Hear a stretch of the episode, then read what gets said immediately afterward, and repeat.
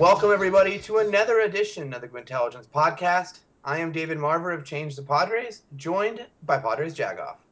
Yes, I'm here. I witnessed the Padres drubbing at the hands of the Orioles today. Um, and we have a special episode today. Um, the thing with the Padres is we could sit here and talk about the major league team, and, you know, I guess that's kind of interesting. But at this point, the thing to talk about with the Padres is, is the future. Um, we're in a rebuilding year. Uh, we're not going anywhere this year. And, uh, you know, we just had a, a big draft, and I think it's important that we talk about what where we stand for the future. Um, you got the owner coming on and saying he's got a two-year plan to rebuild. So uh, we wanted to get um, the authority on the subject. Uh, John Conniff, uh, writer for MadFriars.com. Um, he's also written for Baseball America. He's been on uh, Fox Sports San Diego. You've heard him on Social Hour.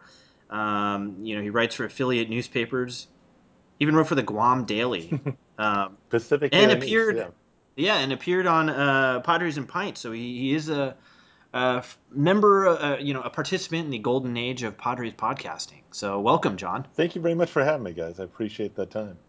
And you were live from our uh, low A affiliate, Fort Wayne, right? That's right. I'm from a, a Marriott hotel overlooking uh, Tin Caps Field, Parkview Field, and so I've been here for a couple days and looking forward to some some chats about prospects. Who'd you get to see uh, pitch perform while you were there? I've seen. Uh, I saw Jerry Keel today. He threw really well, but the Tin Caps had no offense. I've seen uh, Jean Cosme, Thomas Dormany, and uh, hopefully, I think I think Nix is on on the mound for tomorrow. Nix or it's not Austin Smith. So the pitching staff here is the the big uh, the big thing with the Tin Caps this year. Are they still doing the the split where they they'll start they'll start two starters in the game? They've pretty much kind of curtailed that. They're, they keep a pretty tight leash on a lot of the innings, of especially guys like Nix and uh, Logan Allen's been out for a little bit with a bit of an elbow strain. He was the guy that came over from uh, Boston, the Craig Kimbrel trade.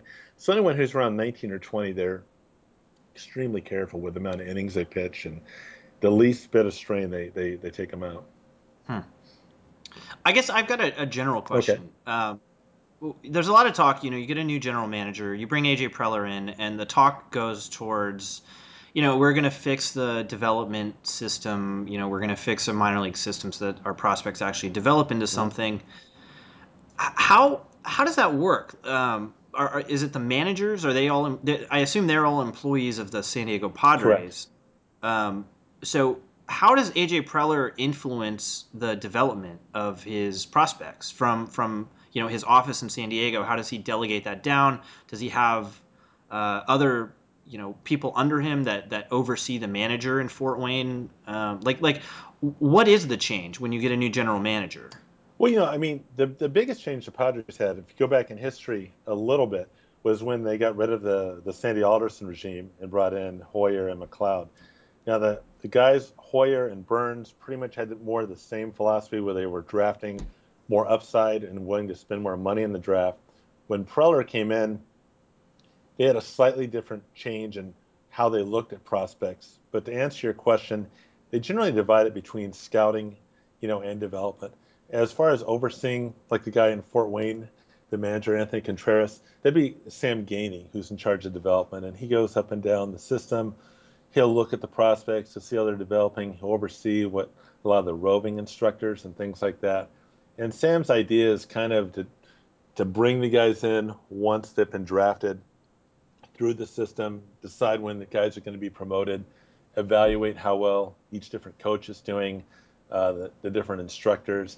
And that's something I've been doing this since 2003 that's kind of gotten better with each um, new regime as they've had more of an emphasis on development and keeping things the same way. When I first did this, before Alderson came in, it was like each little uh, minor league team was its own little fiefdom. You know, they'd, they'd tell someone to do something one way in Fort Wayne, and a different way in Lake Elsinore, and it's still a different way in Double A Mobile, which used to be the Double A affiliate of the Padres. Right. So what is what does it actually mean on a day to day basis, though? And and just to give mm-hmm. a little context, I, am now in Delaware. Uh, most of my right. coworkers are Orioles fans. Right. They go on and on about the Orioles' philosophy in the minor leagues. For example, one of their biggest gripes is Jake Arrieta. Obviously, he's pitching very well for Chicago. Did not right. pitch that well for Baltimore. Um, even though his numbers adjusted were still pretty good.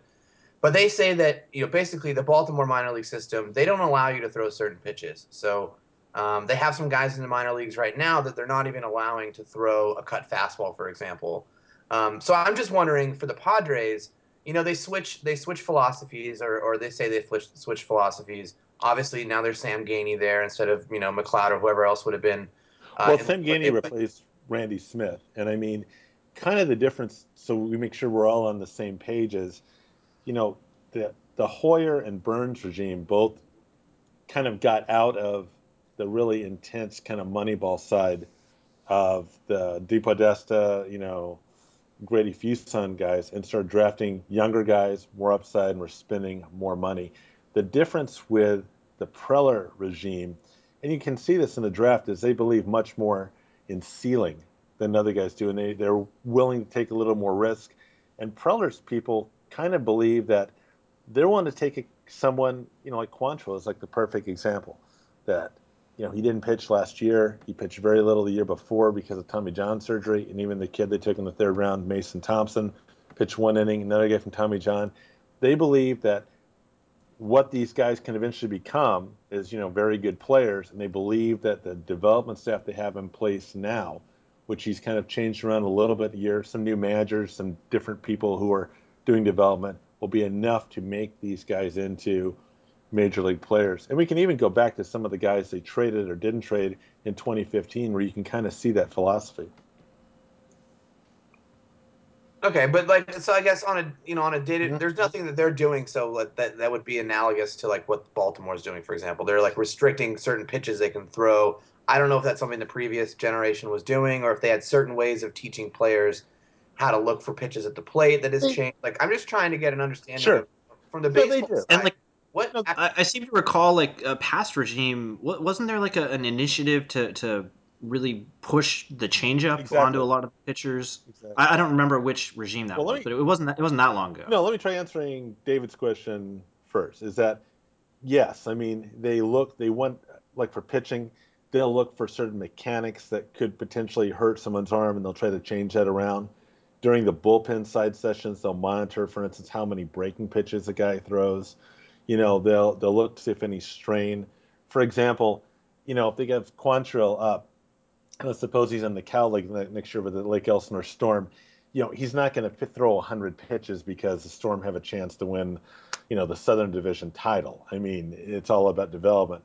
And as far as, you know, PJ was talking about in the previous regime under you know Fuson and those guys, yeah, they had a thing about how they had to throw 20% changeups, and uh, because they, they didn't believe in drafting power arms, but they thought more the emphasis should be on the development side than on the scouting because they thought too many of the high school guys were vastly overpriced, and they thought they could teach people how to play the game better than they could get these like raw talent. So what you would see is you'd see a lot of winning at the lower A levels and maybe the double A players like a Wade LeBlanc. Then they'd get up to you know the higher levels of AAA or the majors, and they just didn't have kind of the really the raw ability, you know, to compete. I mean, they're they're great guys to talk to if you had to go out and interview them. Guys like Josh Geer and that, but you know, he Josh Geer throws about 87 miles an hour, and if he makes a mistake, it's going to get crushed.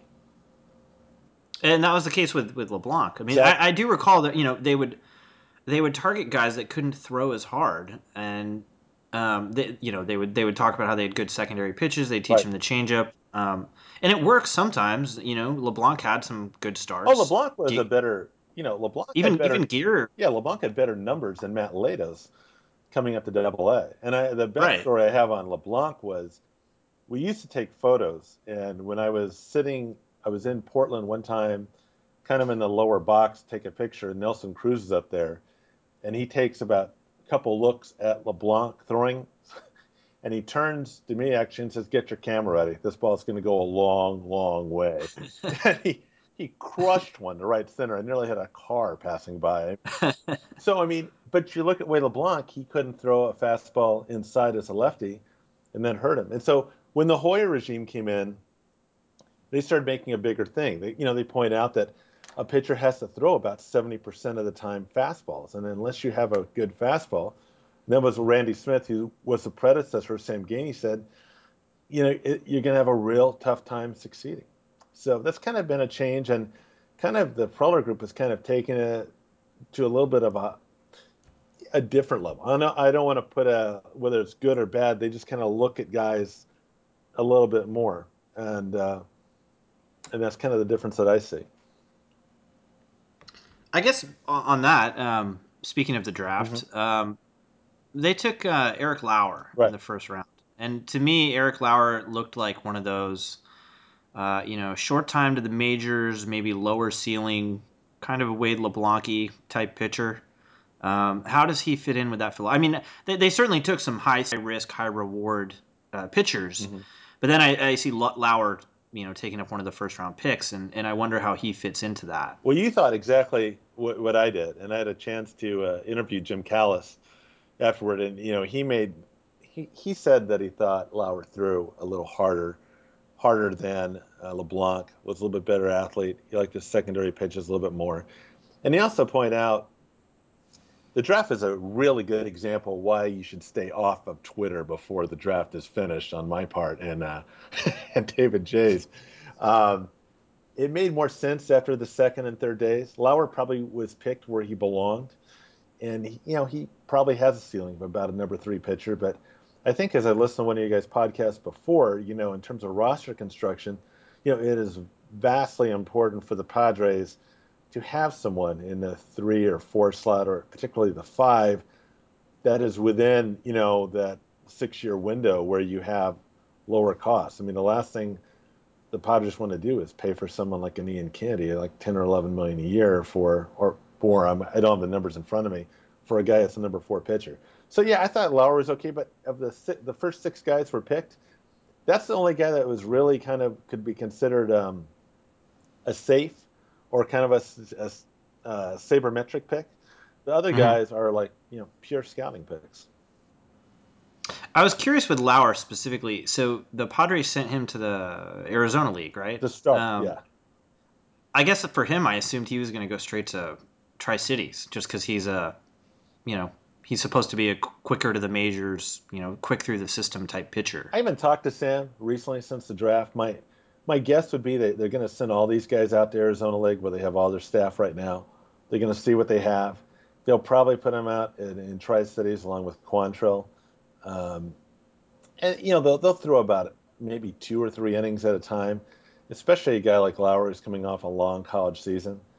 You know, I think next year where they start will be interesting. My guess is both uh, Quantrill and Lauer, unless they have any hiccups, will probably even start at, at the Cal League at uh, High A.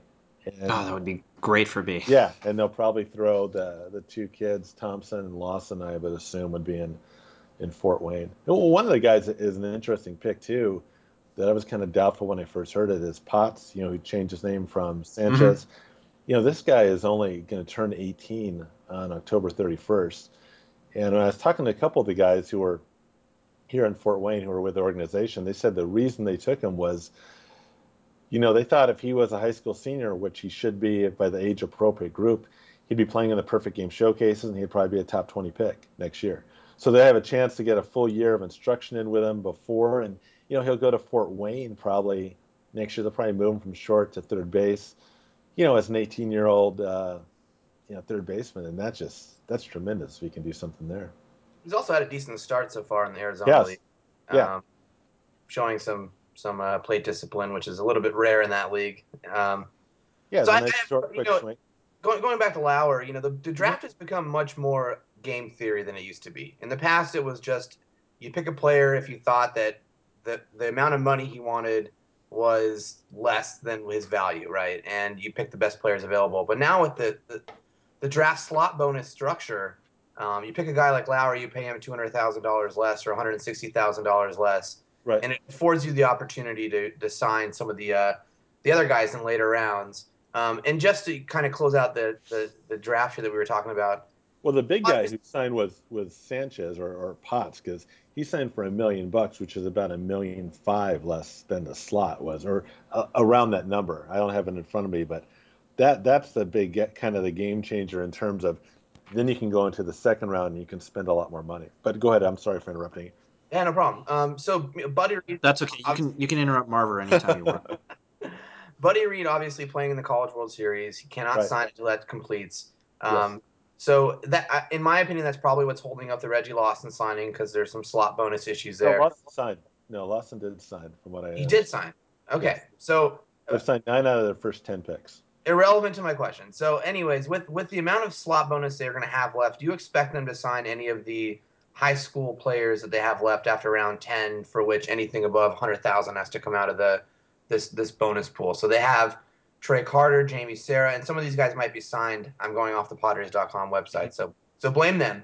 Um, okay. Jack Suwinski, any any of these other later round high school players that they selected um, who are currently unsigned. Do, do you yeah. expect that to play into that at all? I do because I mean I, I, think if they sign, let's say they sign Buddy Reed for around a million dollars, it's around one three. They get an extra five percent. You can sign from the overall twelve millions. That's around six forty. So let's just keep round numbers. Suppose it's around a million dollars. The scouts that are looking at these guys from ten to twenty, they got a pretty good idea about which ones will will go and which ones will not. I would expect the kid at number eleven, supposedly, according to some guys I've talked to. Uh, I'll drop sources. There you go. Make me sound like a real professional journalist. Have said that he's about ready to sign. Suwinski would. I mean, all you have to do, and and kind of like what David was saying, is take a look and see what a high school seniors, uh, college seniors paid, and if the, the, the way they sign these these kids now, um, especially then, they can their college paying for their college doesn't count against it. So if you take a kid like Suwinski, I think he's going to uh, University of Illinois. If they offer him like two hundred fifty thousand and they say, you know, look, we'll pay for four years of college if things don't work out, you should go. I mean, you're gonna you're gonna find out really quick in professional baseball whether or not you have a chance to go. A good example is a kid that was drafted, I believe, in 2014 in the seventh round, a catcher called Zach Reisendorf. Didn't hit in Arizona League, didn't didn't play well, got cut in spring training. He signed for 170,000.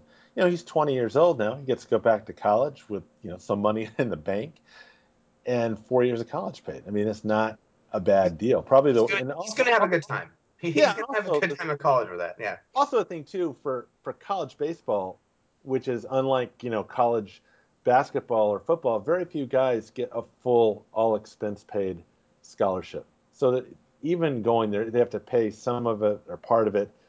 And it's maybe compared to when I don't know how old you guys were when we were when I was a kid, you know, in in the in the 80s guys who had to guys who were who were drafted, you know, weren't playing these travel teams in 100 games. You talk to some of the parents of these kids, like you come out to Fort Wayne.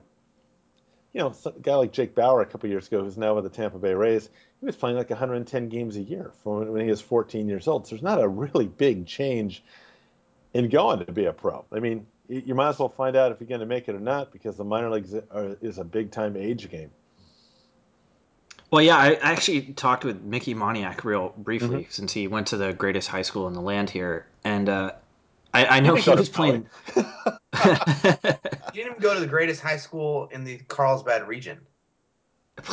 Please, Marver, let me know when you guys get a first round overall pick. Well, you can let me know when Mickey Moniak wins World Series MVP. Fine, fair enough. But he, he, was playing a ton of games. I mean, he's on every possible travel team. Right. He's, I mean, Mickey's from a, a, wealthy family whose dad wasn't work, you know, didn't really need to work full time, so they had the time to commit to all of these travel teams, and obviously that's a huge advantage for him. But, and I'm sure that creates a lot of inequalities, you know, based on class and income and stuff. Yeah, that's you been know, several articles been written about that too. Yeah. Yeah, I mean Mickey Mickey is like had every opportunity to excel, and that's probably why you know one of the big reasons he excelled. You know, aside from God given talent, but um, he was playing a lot of games, traveling all over the country, and it's not cheap, not cheap at all. No, so I mean that's kind of the point. It's not a, a, as big a thing to kind of just go off and and start your pro career. And I mean, put it this way: if you get drafted after your senior year college, you're 22 or 23 I mean, it's it's a really tight schedule to to make it. I mean, you can't be repeating a level. You get injured, you kind of screwed up. I mean, there's obviously people that do it, but you're just in a much better situation if you can be someone like Michael Gettys, who just got promoted from Fort Wayne and be you know about 20 years old and be in the Cal League, and then hopefully he should be in a Double A next year where he'd be a college. You he'd be a college junior. So once Michael finishes a whole year, he could be set to go to El Paso. If he'd gone to college, like I think he was going to go to Georgia, I believe, he would have been drafted. He'd be down in, in Tri City. So it's just a tremendous advantage, number of at bats, and you know, playing ball full time. Speaking of Gettys, I mean, I'm excited for him. You mm-hmm. know, he seems like a high ceiling, exciting player. Very where if so, he puts yeah. it together, yeah, he would be really, really exciting. Um, so he's in high A now. Correct. I guess my question is, at what level should we start getting excited about players? You know, you've got like like Dinelson Lamet. Correct. I guess yeah. um, you know he was pitching at Elsinore. He got promoted up to San Antonio. You're doing great in sing, uh, you know in high A, and I try to you know calm myself and not get too excited because I think a lot of people excel at the A, even double A levels, and then kind of, uh, I guess, plateau off. Is double A the level where you should start getting excited for, for numbers that are being put up, or, yeah, or I, I, would say. So. Is it okay to get excited for single A numbers? well, numbers? you know, you should get excited, but you know, it kind of goes back to the whole question about prospect lists and and things like that. I mean, I I and uh, Kevin and Ben and David were all on our site. We all enjoy writing them, but in a sense, they're kind of just fun, but they're also somewhat BS. I mean, there's three really three different levels of the minors, and you look at different things at each one if you're in the Arizona League or Northwest League, where Arizona and Tri Cities are, you're looking for tools about what someone has a possibility to do. When you get up at Double A and Triple A, you know it's not so much what someone can do, but what someone is. So numbers are a lot more important.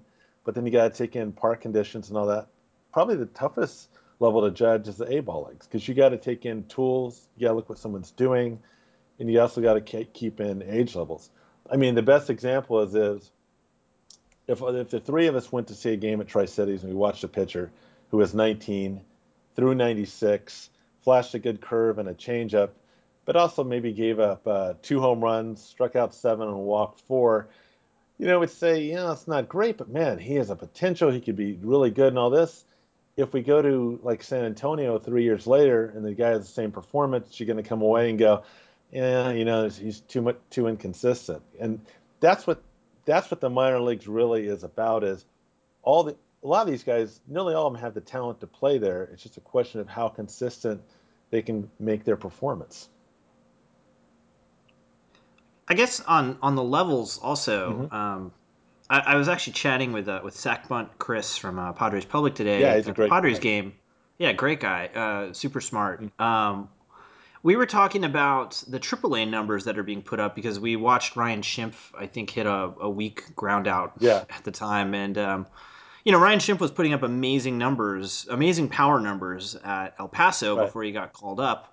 And, you know, Padres fans are on the edge of their seat. They're waiting for, for Hunter Renfroe to get called up, for instance, right. putting up giant power numbers. Um, Hedges is just exploding, yes. you know, this week pretty much.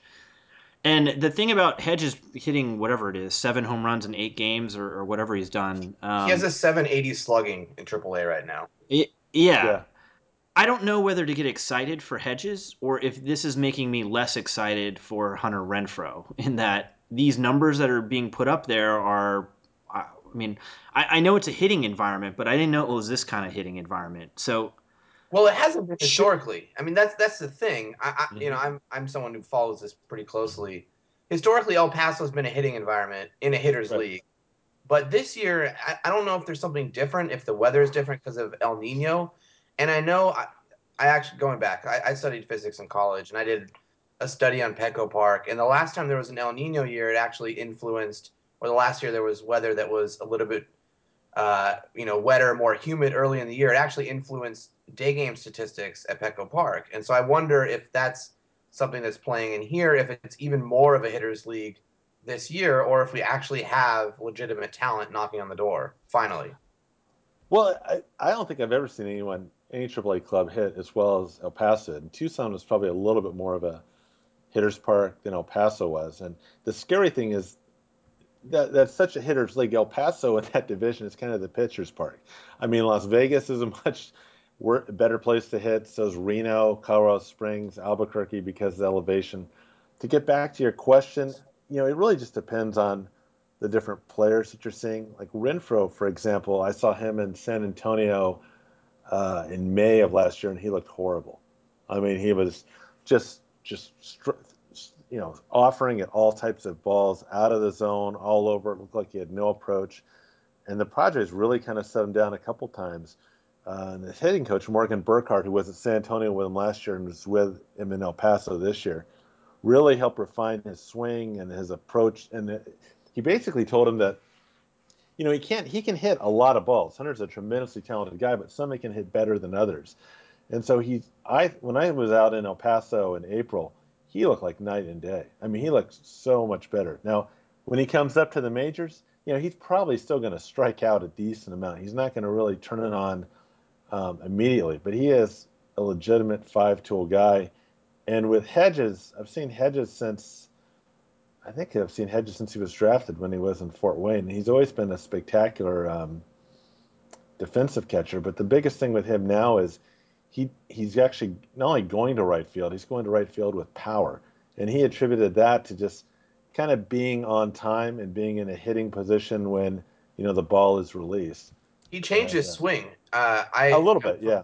I was writing an article about that this year, and I just never got around to finishing it. But if you go back and look at his home run highlights from previous years, he had a little hitch in his like leg kick, and right. this year he just sets it straight down. And I, you know, obviously that's, eh, you know, cause and effect is really difficult to determine on something like that. But I mean, at the very least, they're toying with him. So I, you know, I'm willing to give them the benefit of the doubt that he's actually changed something, and and he's still relatively young uh, for yeah. AAA. So that was a bad mistake they had last year, I think, in in calling him up, which Oh, it's awful. I didn't really understand. And but you know, one thing you see with him is he just looks much more unbalanced. When I saw him, and Hedges is really kind of an interesting case about how you can kind of screw up uh, development on on several levels a few times.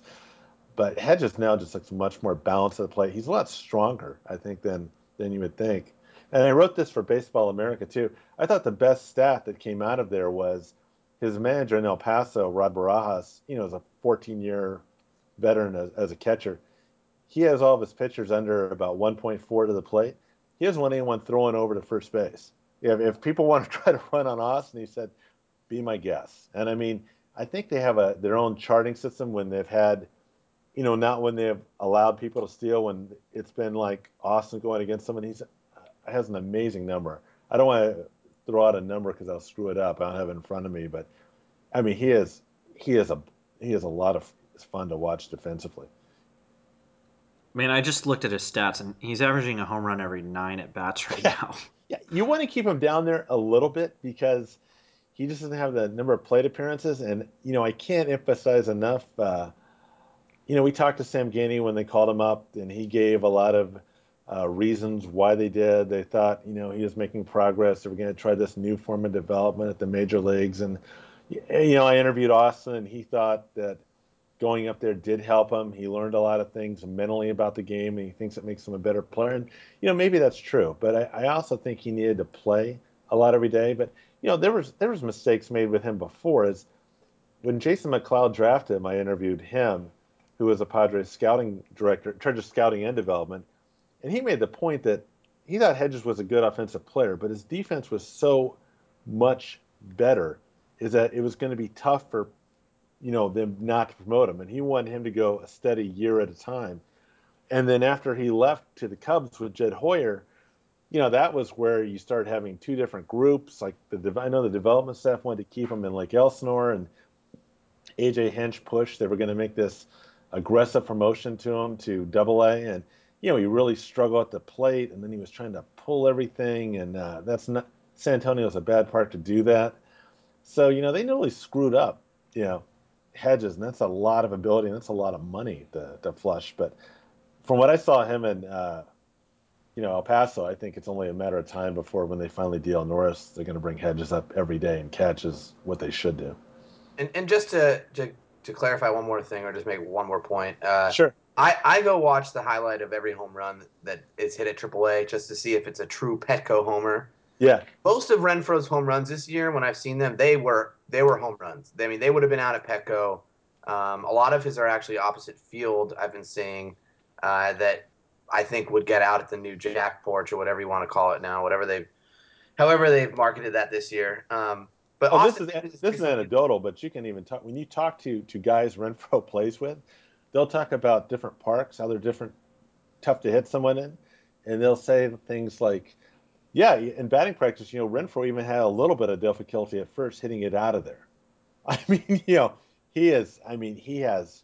Yeah, you're absolutely right. He has just, I, power. I, I think he, you know, I think this year at the major league level, he might already have ten home runs, and I know that's not an earth-shattering number, but for mm-hmm. someone grown as a rookie, that would be pretty significant for the Padres. Yeah. Uh, but Hedges recently, uh, some of them were not Petco home runs. I hate to break that to people listening, but some of them like barely got out, and they were, uh, you know, El Paso home runs. So I, I, don't think we should go buck wild with his, you know, six home runs in seven days or five home runs in six days or whatever. But uh, I think what you should go buck wild though on Hedges is not necessarily home runs, but if you have a chance, you know, if you have a chance to sit there and watch him for about a, three or four game series like I had to earlier, was he's just using all the field much more than he ever did. And with Austin Hedges, you know, the calling card is his his defense. And if he can hit something like a like a 260 an empty 260 or 270, he's incredibly va- valuable. So I mean, hitting with power is great. I mean, I, I'm a Padres fan and I like that a lot too. But just seeing him use the whole field and go to right, hit hard line drives to right field is that's what I came away most impressed with. and especially because this was such a huge year for him. Like yes. if he didn't progress offensively, and I know he's had injuries and only 100 plate appearances or 100 mm-hmm. at bats, yeah, maybe 110 plate appearances. You know, it would have been really tough to justify trading. And I know Norris had a bad start, but but at least for the foreseeable future, it would have been tough to say we're going to go with this defense only catcher over the guy who's been proven is a proven two win above replacement player for now four years in his career. You know, right. so for him, it's it's so such it comes at such a great time, and not only that, but this is a discussion we've had multiple times in this podcast, and actually, um, uh, was Ben Lindbergh from Grantland and, and Baseball Prospectus. They mm-hmm. actually discussed this on the podcast. I had sent them a question. They discussed it on robot umpires and how that would change the value of someone like Austin Hedges and it's something where, yeah, if they ever went to some sort of electronic strike zone, he would have lost all of his value if he didn't develop offensively. So this is something that not all, not all. You're forgetting his his sexy pop times. Yeah, I mean, there's there's not that much value in terms of runs in preventing stolen bases. There, there's just not. But I mean, in the catching, pitch framing, there's a ton. But in the in the actual throwing out base runners, there's, there's not. But so this, anyways, his offensive progression was is a a huge deal for him, more so than probably anyone else in the system, in my opinion. Well, there was a good quote. I think it was in the again. That was in the BA article that I wrote. And Can I curse on this podcast a little? Oh, bit? of course. Okay. Yes. You know, Ryan Miller, who's the catcher on uh, the missions, was talking about when he was at Fort Wayne. They had a pitcher who came down from San Antonio, where Hedges was catching, and Miller goes out to talk to the pitcher, and then before he goes back, the pitcher says, you know, like hey, dude, and no offense, but I just came back from throwing the hedges, and everything I throw looks like a strike, even the shitty ones. You know, so I mean, I think that I mean that's how much. I mean, all the pitchers that I've ever talked to absolutely rave about throwing two hedges, and I mean, I, you know, I just came here from watching Austin Allen, who's hitting really well, but you know, is very much a work in progress as a catcher, and in a way, it's kind of unfair to a lot of the catchers here. It's like you have this natural tendency to compare them defensively to Hedges, and Hedges, I think as Barajas said, he said it, you know, he's a Padres employee and he's his manager, but he said pretty matter of factly, he's probably better than about nearly everyone defensively on the major leagues right now. I mean, defensively. And I don't know how you'd measure that, but uh, I mean, I don't know. I, I, I, do not see a whole lot of people better than, than Hedges defensively. He is very impressive. This is actually a good well, question because uh, you could measure it, to, you know, defensively. But I'm mm-hmm. wondering, mm-hmm. and this is something that I'm guessing you would know, and it's probably pretty tough to look up online. All the pitch framing stuff. So it's based on camera work, and yeah. you know they have, they can tell you instantaneously how much the ball spun and how fast it went and what type of pitch right. it was, and whether or not it was a strike do they do the Padres have that internally at each level, or is that something that they do? They do. okay, so they yeah, because I was talking with one guy up in uh, the the press box, and David J also talked to him, the, the video coordinator. That's available to the Padres. that's not available to, to someone like me, and I'd have to really figure out how to do that. But they, you know, they're really big on spin rate. I do know that for their pitchers. Yes. So is that something where do, they only have access to it for the Padres, or do they have access to it for every major league team? Um, like for example, if they want, if they were scouting an Oakland A's player for some reason, I don't know why they would, but let's just say there was going right. to be a trade. Could they say, "Oh, what's the spin rate of this 19-year-old guy in low A"? Is that something that they have access to, or is that? Yeah, something... I don't. I don't know if they would not. I mean, they keep, you know, in each organization, there's a whole level of guys who do statistics who, who want certain things, and I'm not sure how willing they are to share, you know, video, especially of their, you know, lower level guys. Um, the Padres, the thing about the minor leagues, especially in the the Cal League and Texas League, is if they're taping all those games, and those teams play each other so much. For instance, if you wanted to find out something about Oakland's Double A guys, they're they're in Midland, and the Missions probably play Midland about 30 times a year. So you're going to have some video on whoever you want to look at at that level. That's a would, good point. Would, would they give it to you all the way back to Visalia or uh, or their their teams in Midwest League? I, probably not, but that's a guess on my part. I don't know that for a fact.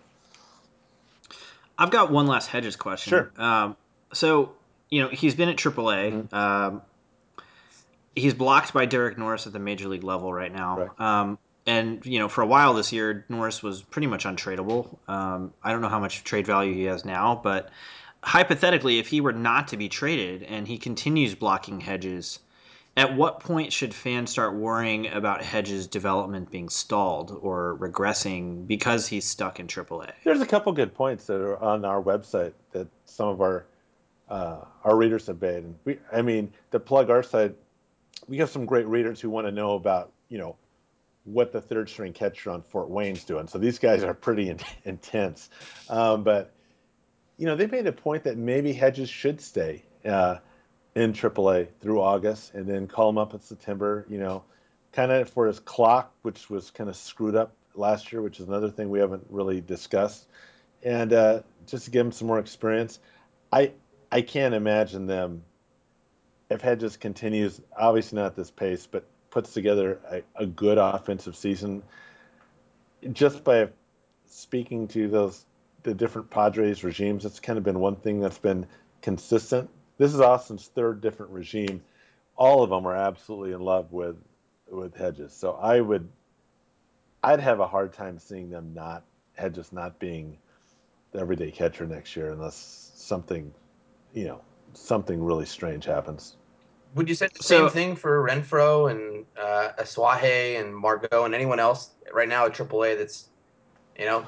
Well, one thing that was one Padres. thing that was really interesting is if you look at before the trades that Preller made, the Padres had a, a decent system. There had a lot of guys in there that were going to be major league players, but if you do a ranking based just on ceiling, about you know someone could be, there was kind of a, a clear separation. There were three guys: there was Hedges, Renfroe, and Wisler, and Wisler was kind of apart from those two.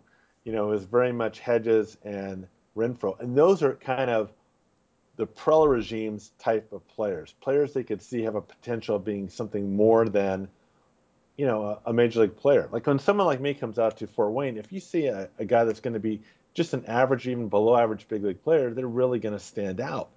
And so this regime values the potential more than the the certainty. So as with Renfroe, yeah, I know they were. I mean, they put a lot of things into Renfroe the year before in San Antonio, and you know they really like what they're seeing. I mean, I saw Renfroe make a play in El Paso. It was like in mid right field. He came in, and he just threw, I mean, a seed to the third baseman, and not a bounce, just straight from right field. He nearly took off. I think I think it was Shrimp. He nearly took off Shrimp's arm, but he put the tag down and you just see him. I mean, he's the backup center fielder. He can run around and play out there. Um, power. He's the whole thing with him is going to be his approach because I think uh, Barajas made the point why he struggled a little bit in Double A was physically he just went through like Elsinore and he he was just bigger and stronger than everybody else and could just you know beat him up. One guy in San Antonio who's kind of under the radar is Nick Torres. I, I like him. He's a pretty good outfielder. He could kind of be in the mix too.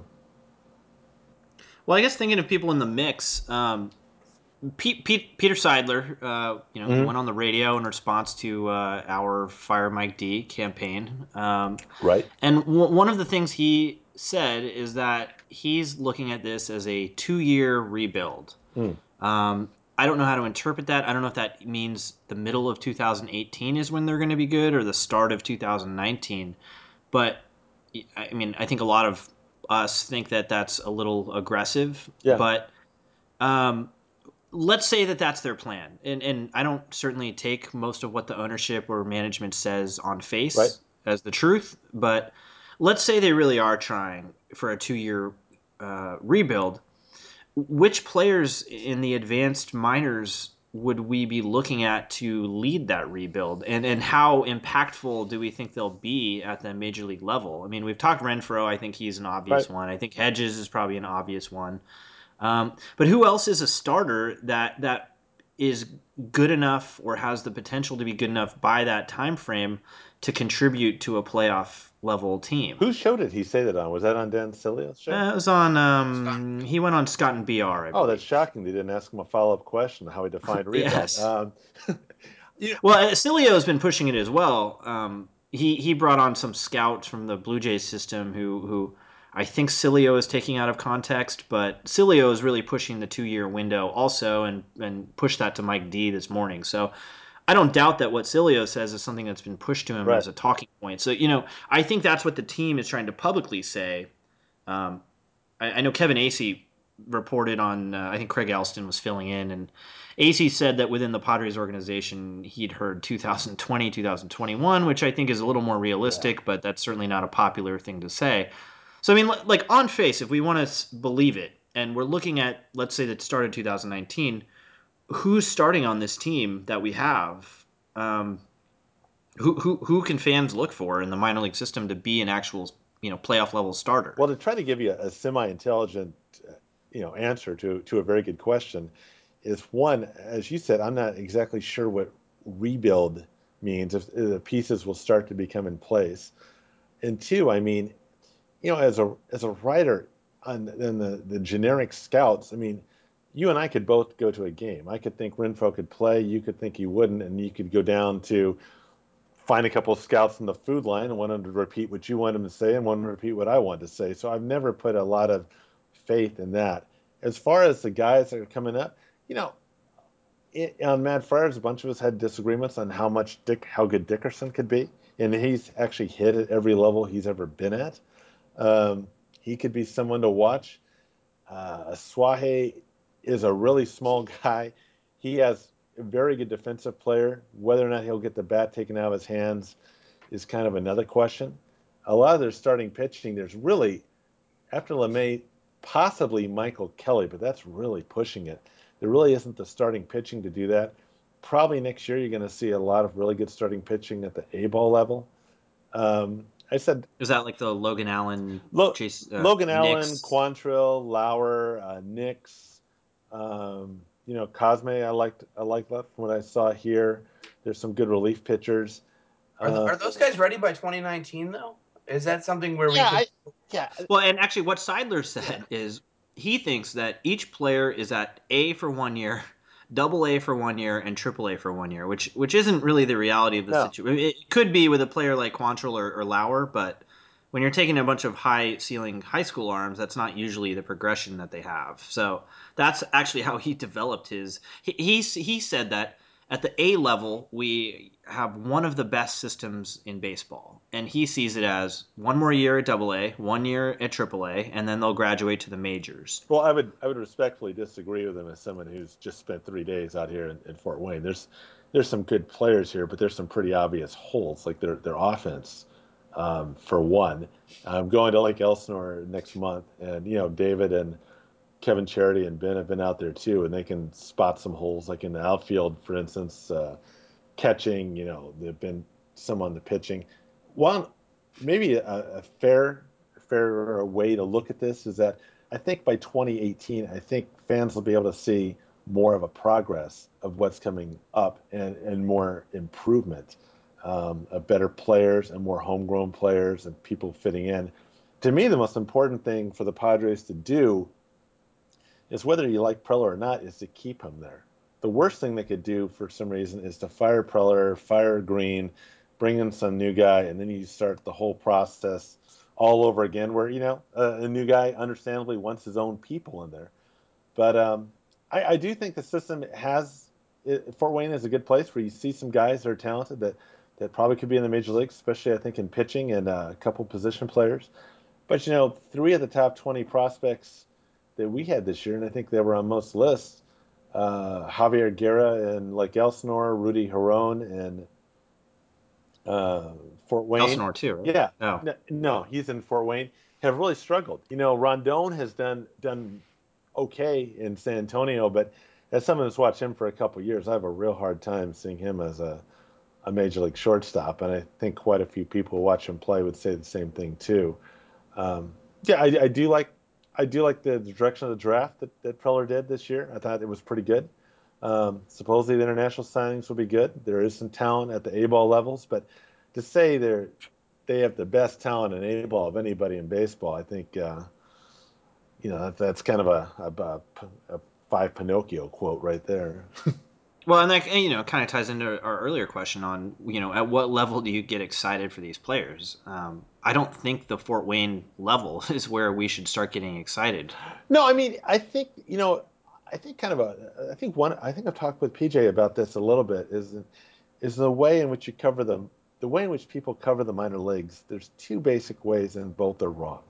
The, the, the if you take the Darren Smith show, which is probably the only one that I listen to, or the interviews is the the wrong way would be if he's on there talking to Jordan or Marty and says, "Hey, you know, the Tin Caps are coming in to play the Dayton Dragons. You know, it's a big series. I mean, no one's going to care. Most of these guys will never be in the Padres."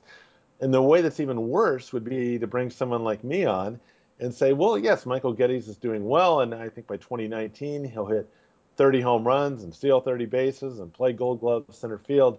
You know, if I knew that, I'd have a lot more money than I do now. Um, the best way I think to do it is kind of just talk about, you know, at each level, this is what guys are doing, say what they're doing well, say what they need to work on, and, you know, this is what their challenge will be at the next one. Michael Gettys has a lot of things to be excited about. But the biggest thing that you have to kind of worry about him is how well he controls his zone, how well he's going to adjust to like sitting on his pitch and not chasing things. He's still striking out maybe about once once a game. There's a lot to like. He's at a good age, but you know, you kind of got to be careful when making kind of some, even if they're educated guesses, some foolish projections. I, I will say that for, you know, to, to credit Peter Seidler just a little mm-hmm. bit, and I'm not sure this is what he meant, and it might just be completely, you know, just a happenstance, lucky happenstance.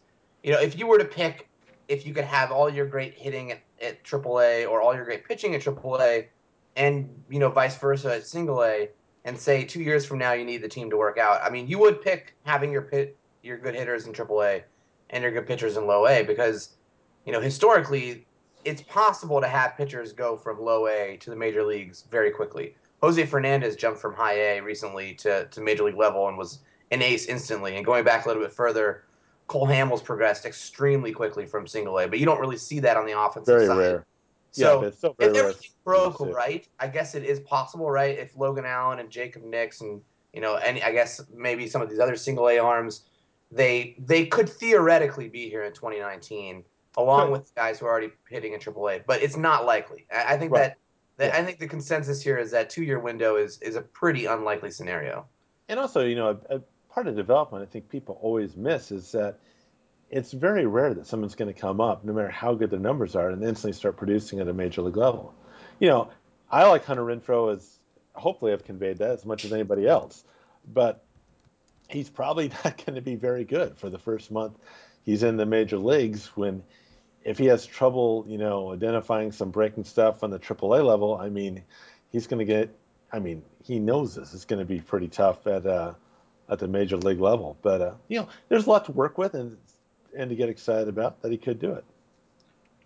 Are you worried about Javi Guerra at all? Um, I, I, know I went to see him with uh, with Woe Doctor yeah. uh, at Elsinore, and you know that was in the midst of you know his terrible stretch in May, I think. Um, and it struck me that his you know the four at bats that I saw, his approach at the plate was pretty poor. Um, And Guerra is a case where he kind of came. I don't want to say he came out of nowhere, but you know he got on the scene last year with a big year, mm-hmm. and this year certainly his power has stuck around. Um, but his you know his average is bad. His OBP has plummeted. Um, his overall slugging is down. Um, Striking so lot, making a lot of errors. yeah. So I mean, at what point? Not much to, to write home about. I'm going to go off kind of what, what David said. I'm going to go out and see him uh, next month. But I think one thing is I had a chance before the season to talk to uh, some of the guys at Greenville where he was playing. And Greenville, which is in the Red Sox organization, the low A, is very much a hitter's park, and it has a very kind of short right porch. And uh, Garrett, for those who don't know, is a left-handed hitter.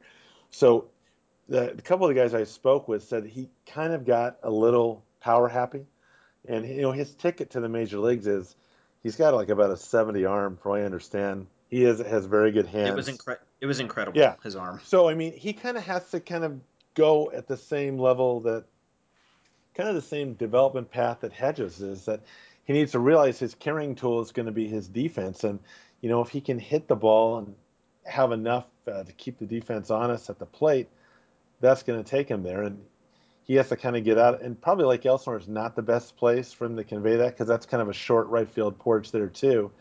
But I think David made a good point is that he seemed like his timing was off. But you know he's awfully young. I mean he's fine. I think the kind of struggles Ruddy Giron is having here in Fort Wayne worries him a little bit more than uh, than Guerra. But um, we'll we'll see. I mean I, I still am pretty high on on, on Guerra. I wouldn't I wouldn't write him off at, at this point either. Is is this the kind of season where he would fall off of the national top 100 list, though? He could, but you know, I mean, I'm not. I don't place a whole lot of stock on the the national 100 list because uh, you know, some of that, so much of that is guys just kind of go by numbers and don't actually get to see a lot of these guys play. And I really think each of the 30 teams is kind of a separate entity unto itself. You know, like I, the one of my favorite writers is Keith Law, who I like quite a bit, and he was kind of negative on Gettys. And you know, he, if you just look at a straight stat line, you can see that. If you actually see him play and talk to the people who watch him every day, they will tell you about the improvement and differences that he made from this year uh, from last. Oh, I can't wait to see Gettys. Oh, you should. If you like stealing, this is your guy. I mean, yeah. yeah, he can. He has a lot of talent. The whole thing with him is, you know, the hit tool. But I mean, when he hits the ball, man, it is it is fun to watch. I, I have a general question for you. Sure. You, have seen a lot of Padres systems.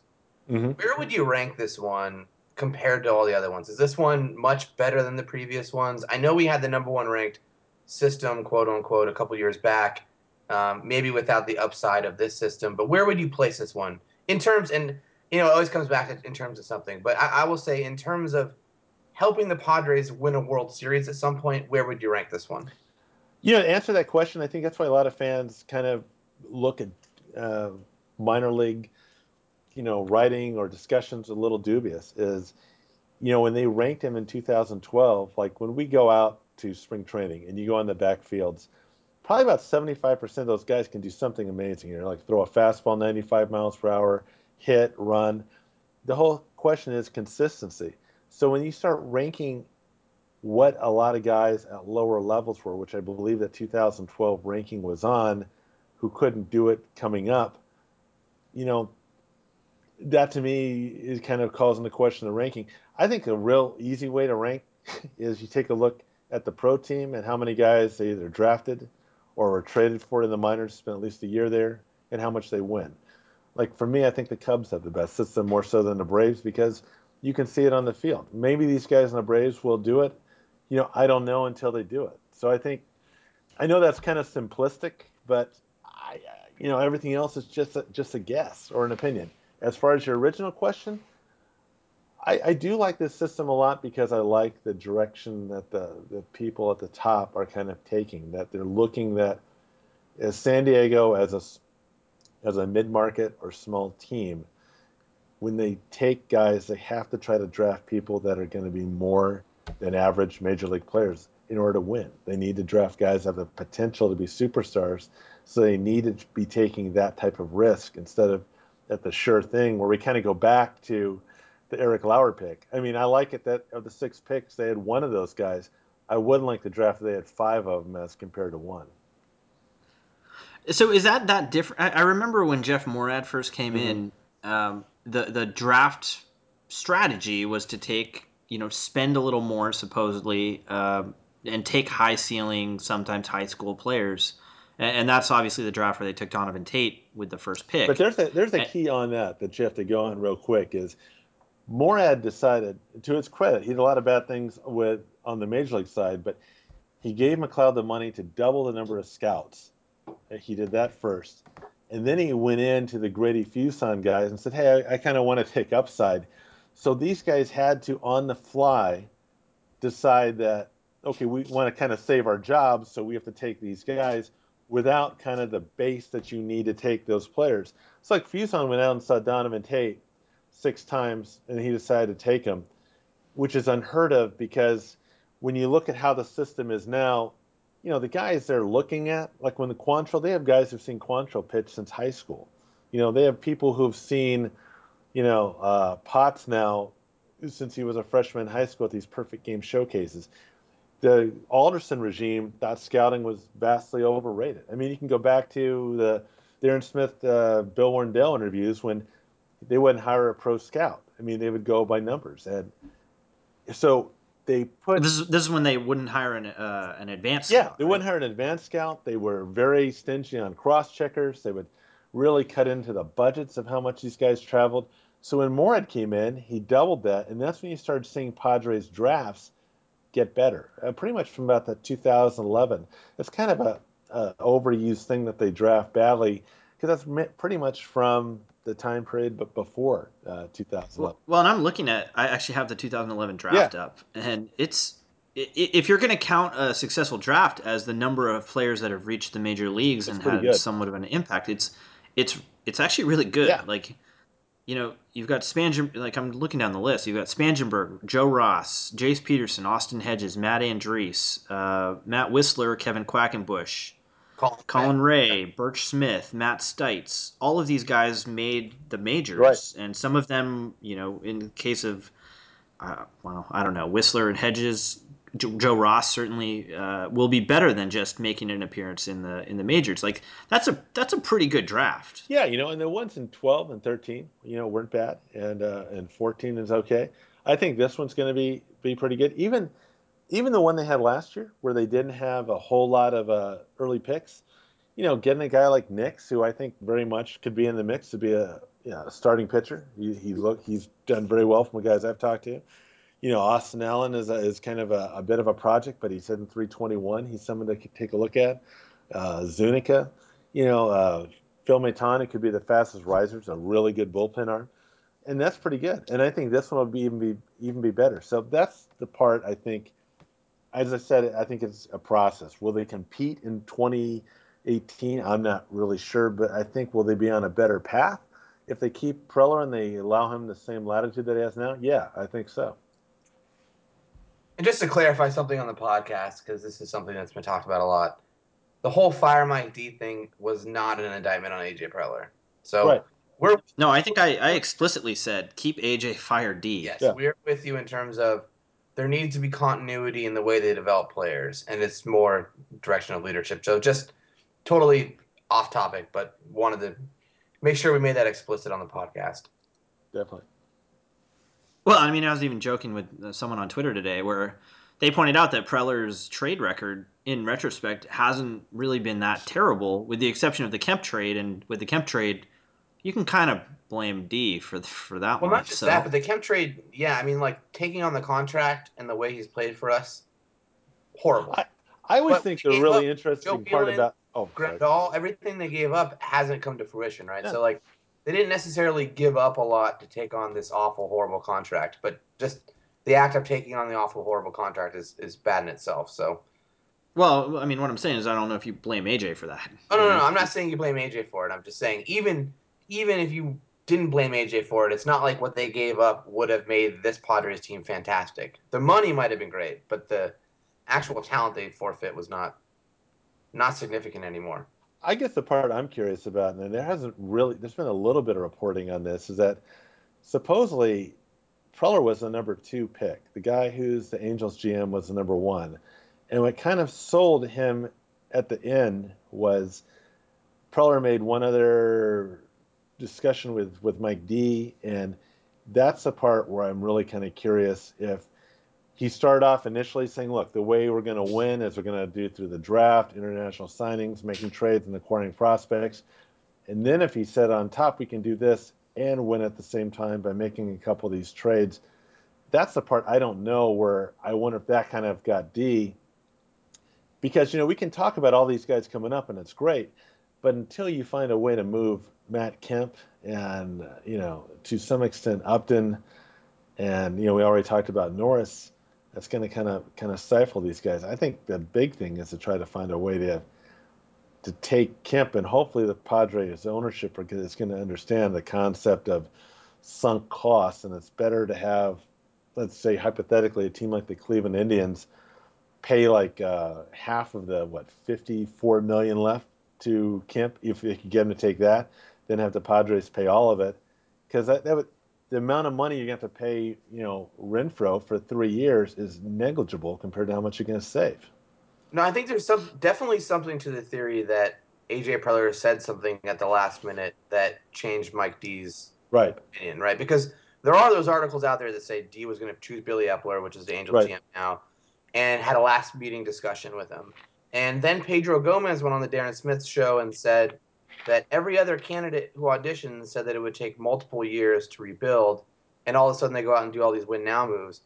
And, and you know, it comes back to do you fault AJ Preller for that? Of course not. Like I, if if the difference between me landing a dream job of a general manager in baseball is just telling some idiot some bullshit on the last day as some last ditch effort, I'm totally okay with that. And it's not like it completely failed. I mean, it did in a baseball sense, but in terms of marketing the team and and yeah. you know, revenue for last year, it definitely worked. I mean, I bought season tickets, so well, and that's that's what everyone does in a job interview. You know, you read you read the crowd, you watch their faces, you see the reaction to what you're saying. Uh, I mean, there's a reason my resume still says I speak Russian because I took it in college 12 years ago or whatever. Um, you know, the, everyone stretches the truth a little. You know, I won't say lies, but uh, embellishes their skills on their resume. Well, also so the thing, it's not shouldn't be surprising. Which is also why if, if you're someone who interviews people for jobs, you should always ask them about like their second to last skill they list. Like that is the I feel like that's the one on the resume that is always the sketchiest.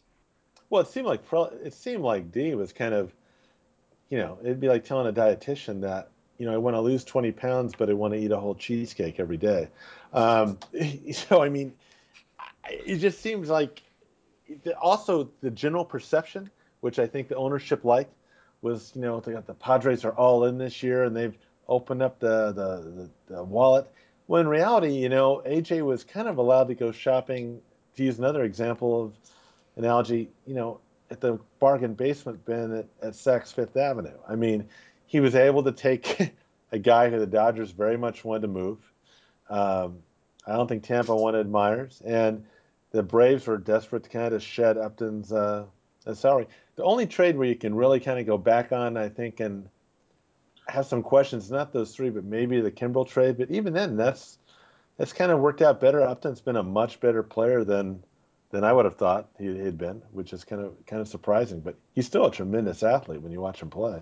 No, and I have it. I have something in our drafts column that's. I, I think I started typing this in the middle of last year and just never finished it. Basically, I think Preller saw Kimbrel. He saw some of those other players they got. Derek Norris, I think, would be a good example too as mm-hmm. currency, as an alternate right. form of currency. And he could have held on to the prospects he traded to get these guys, but they weren't the high ceiling players. And he figured, you know, if I can trade these for an asset that is more easy to move in the future, why shouldn't I do that? You know that, and, and you saw that with Kim, Kimbrel, right? He traded, right. traded for Kimbrel, kept him for a year, shifted him off for more than what he got him for, and so you know, it's it, just going back to the original point. I think he's earned more time, and I, I think it definitely would be a mistake to get rid of him, especially because, you know, this is something you cover on a daily basis. The progression in the minor league system this year has been very unpadres like. There have been players that have progressed out of nowhere, like I would say, you know, Van Meter at, at high A, and and you know, you're mm-hmm. Michael there. Michael Kelly. Michael Kelly yeah, coming. Mike yeah, I, I, had written him off completely. Yeah. I had written that guy off completely, and and now he's at AAA, and he might actually be up double double A, I think. No, he's a triple. Is he double A? Triple A. Promoted. Yeah. The thing that's interesting was I had a, when I was in San Antonio, I had a chance to talk to um, some of the guys it's always fun to talk to is like the bullpen catcher that they they hire just from the local high school to come in and catch these guys. And when you talk to him, he was one saying, he was one who's telling me in May, he goes, you know, Kelly, if he puts it together, he has the best stuff. And he was a former first round supplemental pick. He's had, you know, some problems you can kind of go into, but now he's kind of set. You know, if he has it all together, that is that is someone to watch. It's kind of a similar story to uh, to Colin Ray in a, in a in a little bit. And the, what really kind of turned it on was Ray kind of finally started having confidence in himself, and it's a little bit the same way with with uh, Michael Kelly. But on Josh Van Meter, I always have been a big fan of. I like him. I think he can get. I think he has a potential to get a lot better too. He actually could be at the top, maybe the top third baseman in the system coming up. And well, it depends how you feel about Berlin, but Van Meter's his flexibility can play second, third, even a little bit of shortstop if he has to.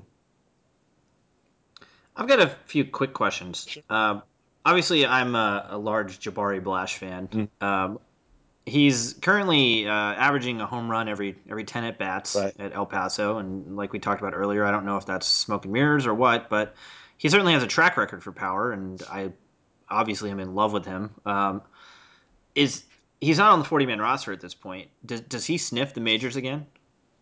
I don't know with the Padres. I think that'd be tough because I think you you got to start looking at you know, as we talked about, you got Kemp and Upton sitting there on the corners.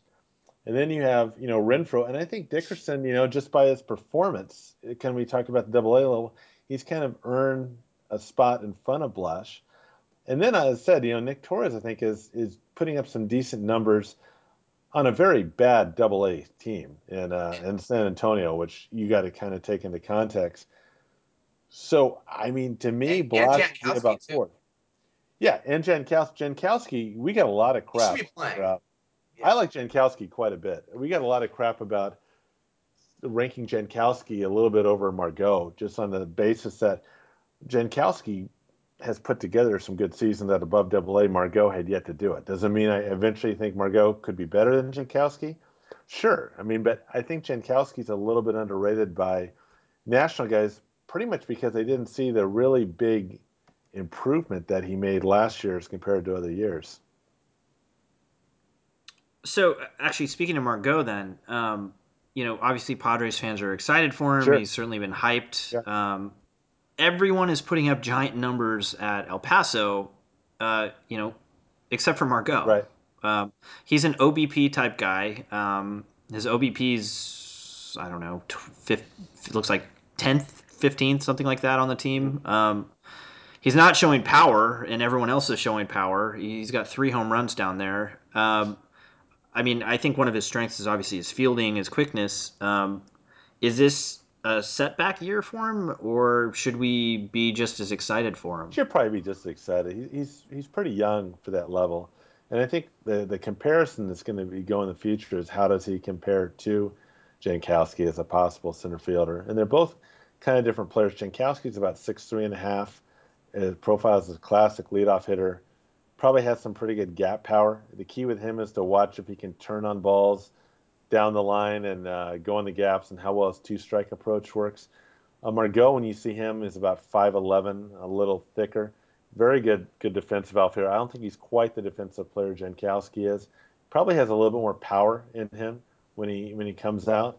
Um, yeah, they, they could both even play in the same outfield. I mean, I don't think either one of them is going anywhere soon. But um, yeah, Margot, when I talked to him, he was said he was pressing a little bit when he came over to a new organization, which is typical. Um, yeah, I, I, think he's going to be fine. I mean, uh, I think it's a little too early. I don't think he's ready yet to, to be the starting outfielder in Petco. It wouldn't surprise me if he came back for another year in El Paso, and that you know, 22 years old is not bad to be in AAA.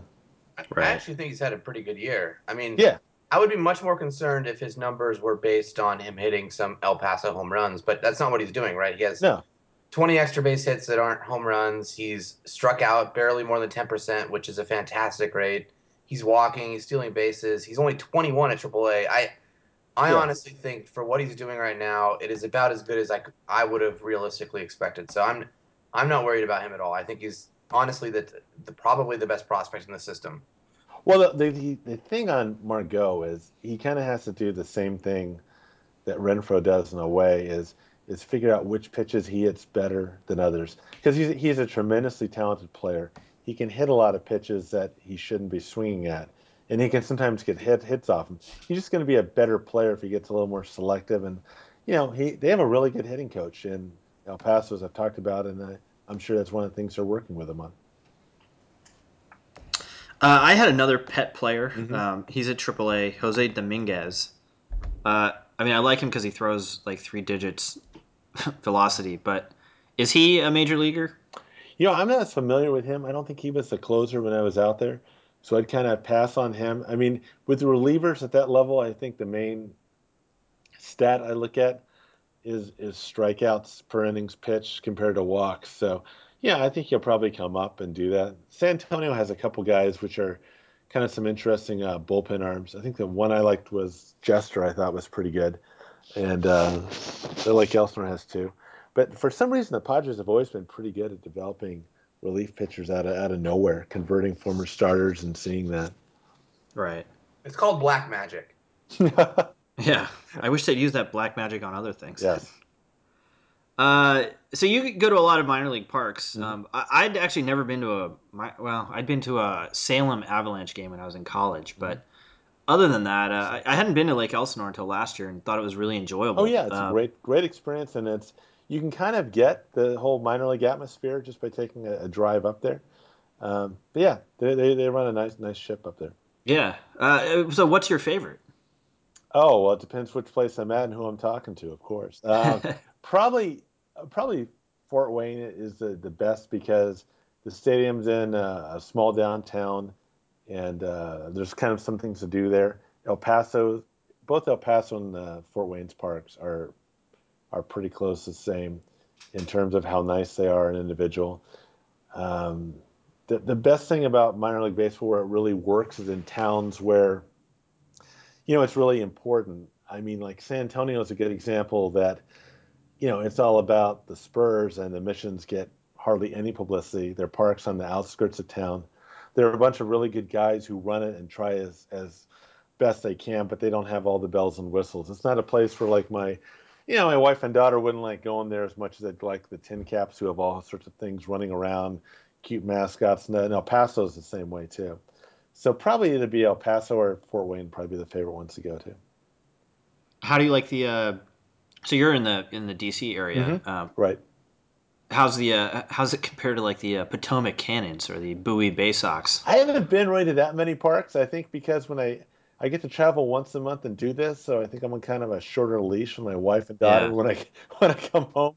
so I've gone to the Bowie Baysox. I wrote, yeah, God, I wrote an article a long time ago on Brian Matusz from USD, and I was so impressed with him, and he never really, never really panned out. And I've been to Frederick the Orioles are kind of neat because if you're an Orioles fan, you can go see about all the teams within a small radius. You can see the Double A team, their high and low A, and the short season one in Aberdeen. Well, yeah. for the Padres, they're all over the country. Well, yeah, Moorad tried to fix that, right? Yeah, I don't think the I don't think a AAA thing really would have worked. What was it? There was something at that time was some of the baseball ops guys were saying God, you know where it would really be a good place to play a park would be on on the coast, like up by Carlsbad. Then people could kind of get the atmosphere of of uh, the, the how the ocean air affects the players. That'd be you know fine, and we'd have an, a bigger roster. Call them down, and that's when the the business guy said, "Well, unless you had about three hundred million for a beachfront, you know, baseball park, it's probably not going to work." El Paso is a great place for a AAA team. I know they've been very happy with uh, with that location. They they you they sell out about every game there, and uh, the players really love playing there too. I mean, they could get rid of El, uh, of uh, La Costa Canyon. You know, that's that's I think that's a reach. you know, an area they could just get rid of. That would be a real damage to the national economy. I mean, now that they've produced every player they're ever going to produce, you know, you might as well just get rid of it already. I mean, we're pretty busy producing NBA All Stars at the same time, so. Was Chase Budinger an NBA All Star? Oh, he was. Wow. Repeat, repeat All Star. Wow. Uh, so I lived in the DC region as well for ten years or so, fifteen counting college, and uh, you know it was a really difficult time following the Padres. You know, some of it's the time zone thing. some of it's the lack of national stature. Uh, Marver, I'm sure you're going through that somewhat also. Um, how, John, how do you cope with following a team like the Padres while you're out on the East Coast? You know, I stay up a little bit too late, and I watch uh, the DirecTV ML, MLB Extra Innings package, and the internet's made it much easier to follow all the guys and keep in contact. The three of the writers on Mad Friars all live in San Diego, so they help keep me appraised of things too. Have you gone through the issues of being at a sports bar or some bar and actually trying to convince them to put a Padres game on? I, I, used to choose places that were not popular and empty just so that I could get my game put on. No, I got to, you know, I live in uh, just north of Georgetown in Glover Park. So I have a nice, uh, you know, like all people on the internet, I have a nice basement where I can go down and write in. The only thing is I own the house, not my mom. Uh, yeah. And, uh, can watch the games down there. Oh, I used to have a sweet projector setup when back when I had a basement. Yeah, that's the one thing missing from San Diego is a basement. I used to have a great 120 inch projector in my HD projector in my basement. Yeah, it's a good place to go down and watch the games, and uh, it's quiet. Then most people have gone to bed, so I can watch. It's cooler in the summer. Yeah, it's not bad, and you know, and also the main thing I don't write so much about the Padres or do that. It's mainly about the the minor league teams and all that. That that's kind of helps us on that way. Cool. Hey, real quick, what do you think of Nationals Park while you're there? Well, Nationals is a nice park. I probably like Camden Yards a little bit more, but Nationals is a is a nice place to go. I kind of miss RFK in a way because uh, that was a place where truly you had to hit a shot to get out of that thing. I mean, they even screwed up. I remember the the distance from those, those places, but yeah, they're trying to build a little bit more around there. The big thing uh, will probably help them when they build a soccer uh, stadium down that area too. Uh, one one thing on Camden Yards, by the way, I'm going to the game next weekend, so not this upcoming one, the, the, the following one. They are having Manny Machado Garden Gnome night, and they look so fantastic. I am so excited to drive down there. I, no, that's fine, Marva. We had Bitmoji T-shirt night, so the one thing I'm I sure missed, they were jealous of us. the one thing I missed in El Paso was they had. I just missed the Cody Decker bobblehead night, and I talked to Cody for an interview with the El Paso Times, and he had a great line was he said he called the bobblehead the greatest honor of his career so far, but he had one suggestion that he wanted a, a chia pet element in it so it could capture the reality of his chest hair. And he thought, he thought the fans would be okay with watering it, trimming it, letting it grow. So I kind of miss Cody a little bit in the Padres system this year, too. He was always fun to chat with.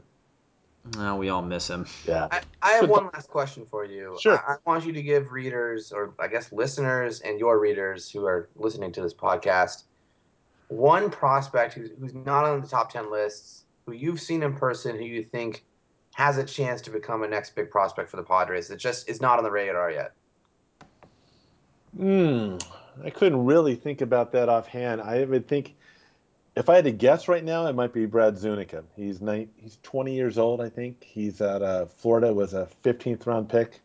He's 6'6", 260, first baseman, left-handed hitter.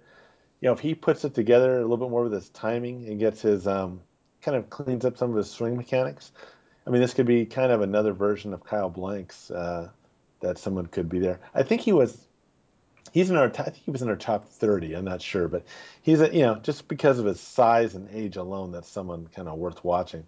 I was joking with the the Fort Wayne uh, announcer who does basketball in, in the off season. It kind of looks like a basketball team. I'm I'm six three, and I never felt so short in my life around a baseball team. They have about five or six guys that are six six, and they're just really good. AJ enjoys size quite a bit. That's especially with pitchers. I mean, it's worked in the past for us. Yeah. Chris Young. Yeah. Chris Young made up for lack of velocity with his height and distance to the plate. So. When you go to Lake Elsinore, there's a guy who might have one of the best nicknames in minor league baseball. It's, I think it's Matis Arias. He's a Dominican guy. He's six foot ten, and his nickname is a coconut tree. he, he, used to have a bit of a jerry curl, and the players thought that looked like little coconuts. So uh, I think that's that's one of the better nicknames I've heard. Well, I think this has been really interesting. Um, you know, the Padres, uh, like we said in the intro, the Padres are in a position where, you know, we could sit here and talk about the impact of Adam Rosales on the major league team, but mm. you know, the the the thing is, the future's what we're all counting on at this point. I mean, it's really all we have to count on. So yeah, that's true. I think these talks and exposing some of these players to fans and listeners and readers is important for you know for us to maintain our sanity as as fans. Very much agree. I, that's what kind of the reason I got into it at first was I just, I think when I really got back into baseball around 2000, there just wasn't a whole lot of information on this, and uh, I think that's one thing all of us who write on Mad Friars hope is that, uh, you know, people who are interested in how the minor leagues are doing and different players, I hope we can provide some information so, uh, you know, people can have all sorts of different opinions about who's coming up, who's not, who could be a good player and who wouldn't. But uh, at least they'd know the names of some of these players and what they can and can't do. Yeah, and if you get a chance, go to the go to the games. Oh, uh, definitely. Lake Elsinore was a, re- a really great time. Yeah, Elsinore's a great game, and if you're uh, outside the San Diego area in Texas or in Indiana or in uh, upstate Washington, go see the Tri City Dust Devils or the Tin Caps, Missions, or uh, Chihuahuas. You'll have a fun time. And uh, more importantly, uh, you can go listen to uh, Mr. Conniff here and, and read his stuff on madfriars.com. Just right now, among the more interesting columns, they have interviews with JJ Cooper of Baseball America. Jim Callis is on there talking about the Padres draft. They do the best job of any minor league website for the Padres. So I highly recommend them if you're looking for it if you're looking for anything on the Padres minor league system, or you just want to ha- you know ask a question about the third catcher on Lake Elsinore, anything like that. Um, well, thank you very much. Very it's very nice to say. Well, and I think you actually had a really interesting interview series with Chris Kemp also on the on this year's draft. Uh, no, we had it. We had it. David J did it with Mark Conner on the draft. Okay. And hopefully, we're going to have one coming up with Chris Kemp on the international draft. We'll have uh, Kevin Charity We'll talk with Ben Badler on uh, Baseball America, and hopefully we'll break down some of the guys that they're signing from Latin America, which is God, just a whole another complicated thing. But uh, Mark Conner, David did a real nice job with Mark Conner on the draft. What we tried to do in that series was we tried to make sure we had three independent guys from Scout, Baseball America, and MLB.com talk about the Padres draft and then we you know put Mark Conner on there and let him kind of comment on what other people have said. Well, and he was obviously very, very, very, very positive on the job that they did. I, so. I would hope so. If he's the guy who, who picked most of them, if Mark's not positive yeah. on them, that's a that's a real bad sign. Yeah. Yeah, and that's why it's good to get different viewpoints. Yeah. You know, if you if you, I mean, we touched on the media a little bit, but sometimes you need those independent. If you just listen to the team talk about their progress and performance. I mean, Mike D said he's doing the greatest job on earth. So right, you know, I if you go back to the draft coverage, you know, I'd hope guys like you and other uh, people who are really fans of the team, like like all of us are, would would read that. And you know, you guys can people can make up their own minds about what they thought they should have done or shouldn't have done, and there's a lot of you know different and and actually good opinions on that. Yeah.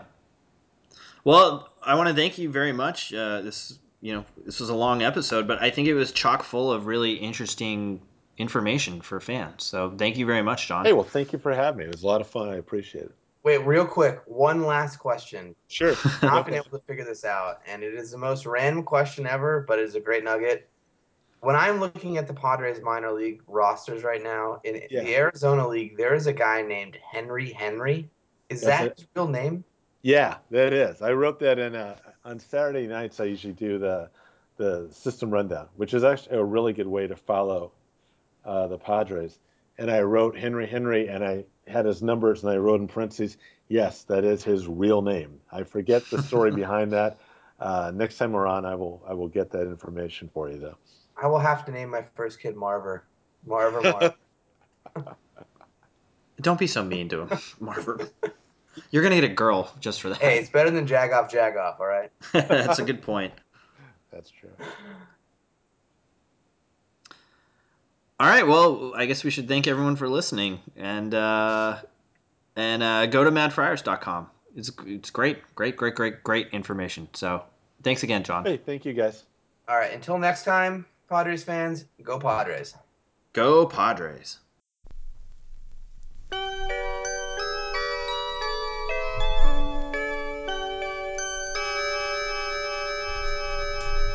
The Mission Valley got its dream. They got a big league baseball team when Gomez led them in 69. Colbert and Jones did well, but the Padres couldn't gel.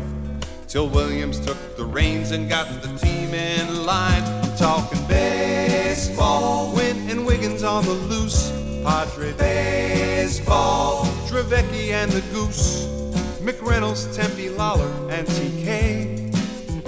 Garvey, Nettles, Wits, and Shaw will save the day. I'm talking baseball. The Padres all the way.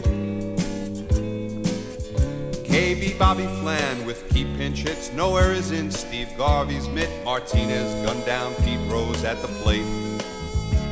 As a starter or from the pen, Dravecky did it time and again. By the All Star game, the prospects here were looking great. I'm talking baseball. Gwynn and Wiggins on the loose.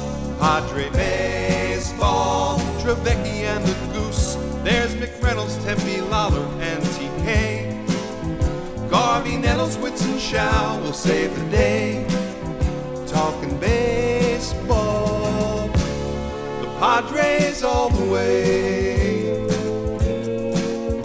When you're talking Padre baseball, you're talking pennant in 84. They were put together by Trader Jack, McReynolds, White seat in the second deck, on the bench, the San Diego utility. Teamwork